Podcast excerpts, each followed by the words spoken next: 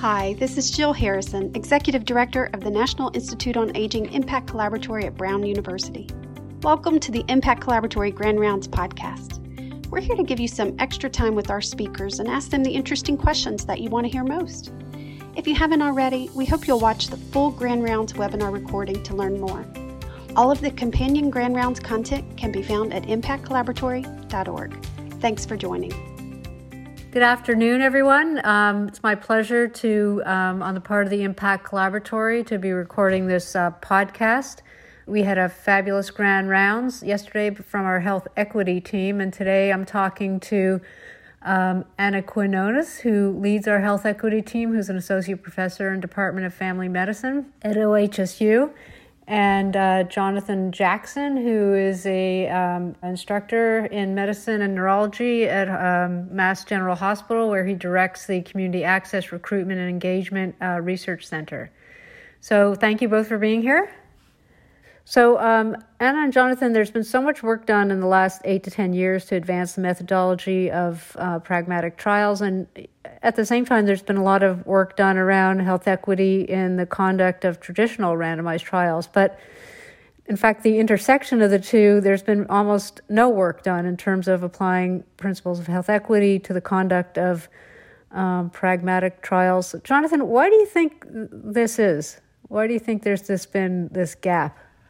Uh, goodness, that is a great question. Uh, you know, I, I can't say for sure, um, but I, I think it's because um, health equity and uh, trying to operationalize health equity uh, is an ongoing challenge. Um, it's one of those things where we hope we're doing the best we can, but in the absence of uh, really robust, rigorous methods um, or measures, it's it's too it's too difficult. Um, and uh, given that pragmatic trials have really been coming into their own, uh, I think that uh, you know there were some people who assumed uh, that pragmatic designs uh, effectively solved the problem.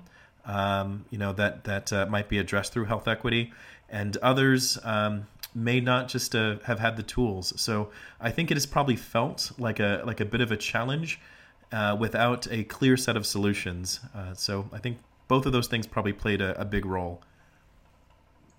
Yeah, it's an interesting point you make. When I once uh, brought this topic up, um, someone says, "Well, this it's not an issue in pragmatic trials because you're." You're applying the intervention to the whole population. We're not having ele- any eligibility criteria, but I think that um, clearly that's uh, way far too simplistic and erroneous. Yeah, and if I could yes, add very much. add to that just for a, a, second, I actually wonder how well we are doing in an, an, efficacy space. So in in any design specifically around Alzheimer's disease and related dementias, I think it might be also an issue of lack of clear methods and understanding of how to do this well, and that translating down into the effectiveness world, into the pragmatic world as well. And I think Jonathan made these points really clearly in the in the grand rounds yesterday. Yeah, it certainly did. But Ana, in the rounds yesterday, I, I really, uh, I really liked the way you went through each PRECIS two domain and tried to highlight aspects of those domains that lend itself to deeper thinking on uh, applying um, issues related to health equity. You also concluded that just using the PRECIS two is probably an oversimplification of the issues.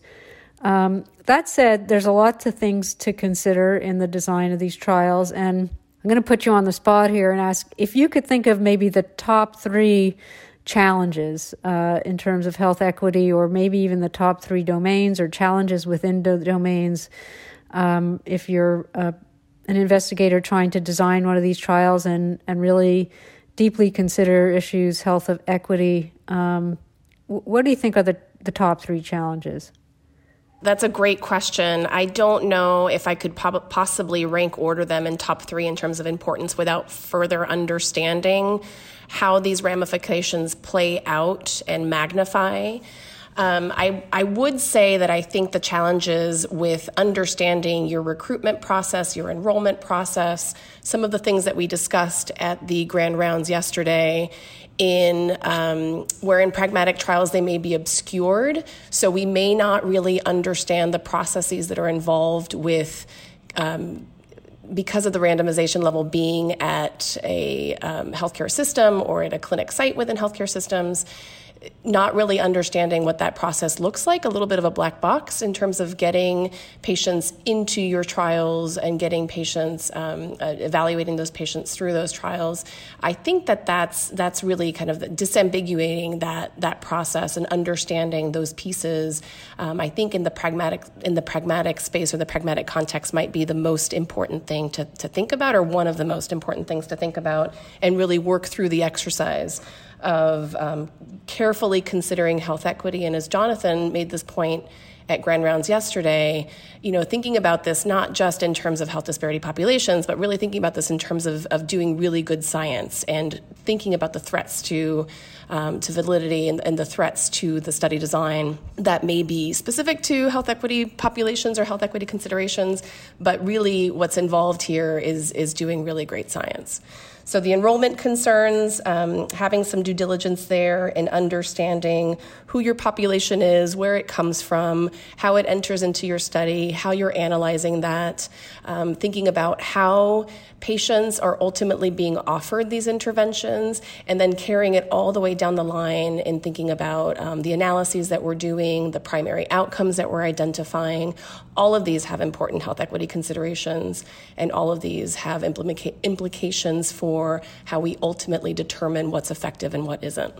Yeah, those are great points. You know, sometimes I um, I get the feeling people almost throw their hands up here and think, you know, there's so many so much stuff I've got to consider in designing my trial.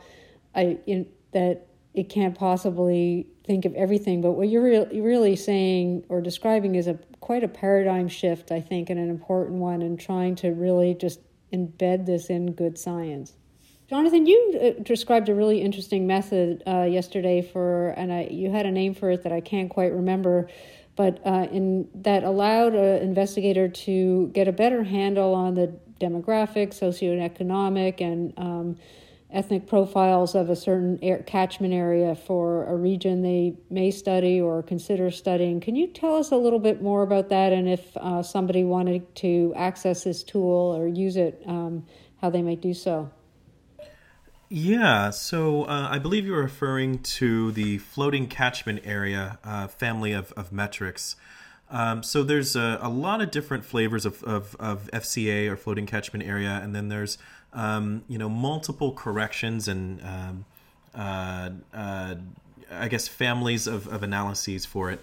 Um, but uh, in, in brief, what a floating catchment area allows you to do is to really precisely define uh, the individuals who are using um, any kind of service. So, uh, this is a tool that is primarily used in healthcare settings to look at actual utilization rates rather than theoretical utilization rates. And usually, those uh, utilization rates are pinned to a specific zip code or a specific county. Uh, so, you can look at uh, who has been using a service. Um, in the United States, the way that floating catchment areas are often used are to really differentiate, um, uh, you know, two kinds of health systems uh, that may exist in America. So uh, one is a, a, a, a health system uh, where most of the people who utilize the service are within a small um, geographical region, and then another kind uh, tends to serve uh, more suburban or rural populations where the utilization is much more diffuse over a large geographic area.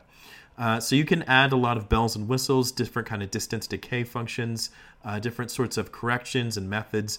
Um, but it's a really great way of understanding uh, who's actually able to use uh, a particular healthcare system. So if you have, um, you know, a, a wide swath of individuals within a geographical region, and then one dark spot where maybe no one is able to use a, a or no one is going to a particular healthcare system, uh, then that's a bit of a red flag. Um, you can also uh, stratify floating catchment metrics uh, for uh, demographics. So, uh, in um, one classic example, uh, and colleagues uh, looked at languages spoken uh, in a suburb of Canada, a suburb of Toronto in Canada, uh, and uh, found that the floating catchment metrics uh, were different depending on what language uh, physicians spoke.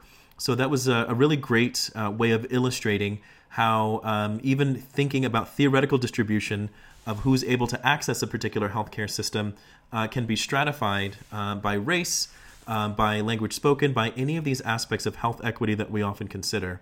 Um, so usually there's a there's a really great robust literature on how to uh, implement a floating catchment area. The the formulas are actually not so complicated. Um, maybe if there are show notes associated with this podcast, I'll put in um, one of my favorite papers, uh, Delamater et al. 2019, uh, which gives you the the formulas right in the paper. Um, and then in terms of receiving the data, usually most um, uh, departments of health at the state level uh, will have information on utilization rates, and uh, those can be obtained either for a small cost uh, or sometimes for free, depending on the state. Huh, that's great. Thank you. Thank you very much. Um, so, as you know, one of the main activities of the Impact Collaboratory over the next five years is going to be funding um, small pilot studies to prepare for a full scale EPCT. Um, we're asking, we're still trying to work out within ourselves what an ideal pilot study is, but um, already we're running into a lot of um, competing import what people perceive as competing important aspects. It could be stakeholder engagement. Um, it could be collecting an outcome pragmatically. Um, there's probably a dozen things. Um, and I wonder if you could ex- maybe give some tips on how someone who, an applicant who might be thinking of putting in a pilot study, how they begin to integrate this into their small pilot, and then what the health equity team um, can offer in terms of helping um, applicants uh, design their study and also conduct their study. Yeah, that's a great question. Um, so the health equity team. So again, as we discussed yesterday at the grand rounds, I think a lot of the the, the novel and the forward thinking ways in which we're approaching this work is how to improve the science, really, and how to try to make this as inclusive, as generalizable, as applicable as possible to all Americans with dementia, not just a select few that that happen to um, be studied more often or happen to um, be pinged more often. Um, one of the strengths that we have as a team, and, and one of the things that we think about often, is our charge and our responsibility and our interest in really integrating very closely and very tightly with all of the other working groups and the other team in the collaboratory. So, in a lot of ways, I don't really think about this in terms of competing priorities, but how can we best align and how can we best coordinate? I think a lot of um, the working groups and a lot of and the other team have very valid points about what's important and what needs to be considered. But ultimately, we're all interested in uh, improving the nation's portfolio of forward thinking science and of important science with regard to this important disease. Um, we do have some great expertise in the collaboratory and in, specifically in the health equity team to help the pilot applicants and the pilot grantees in thinking through their projects. So, some of the things that we have been talking about and that we provide consultancy services for applicants and for the pilot awardees is around um, some of the themes that we talked about yesterday at the grand round. So, doing a lot of that upfront work that maybe gets subsumed or gets buried or doesn't get prioritized as much as it should. Um, thinking about how to engage with particular populations that often get disincluded or disenfranchised in the research process how to best do that, how to best garner trust and cooperation, how to best work with and get that stakeholder engagement so we can be better informed about outcomes that are important to a variety of, of patient population groups, how to think about some of the issues that Jonathan raised and that Jonathan and I raised at the Grand Rounds in thinking about these multiple levels that are occurring as well. It's not just about the patients, it's not just about the healthcare systems or the clinic sites, but also thinking about um, potentially the, the clinics that are delivering those interventions and how these interrelated levels influence and affect across multiple domains of putting up and setting up a study from beginning to end. So we can offer some consultancy services around specific things, such as cultural competency, um, maybe training and resources, and providing guidance to make sure that pilots are aware, first of all, of that upfront work that needs to happen, and second of all, kind of informing them and going through and putting together these, these larger demonstration projects all of the work and all of the resources that are really involved in conducting and doing good science. Oh, that's fantastic. Thank you. Well, we all are certainly looking forward to um, the work that will be emanating from the health equity team to move this field forward in a much needed way and for um, your expertise in um, helping our pilot applicants and career development awardees um, um, make their science more rigorous um, by intertwining health equity from every stage of the uh, scientific process. So I want to thank you both very much. Um, stay well and um, look forward to more. Thanks so much. Thanks for having us. Okay, have a great day. Bye bye. Thank you for listening to today's Impact Collaboratory Grand Rounds podcast. Please be on the lookout for our next Grand Rounds and podcast next month.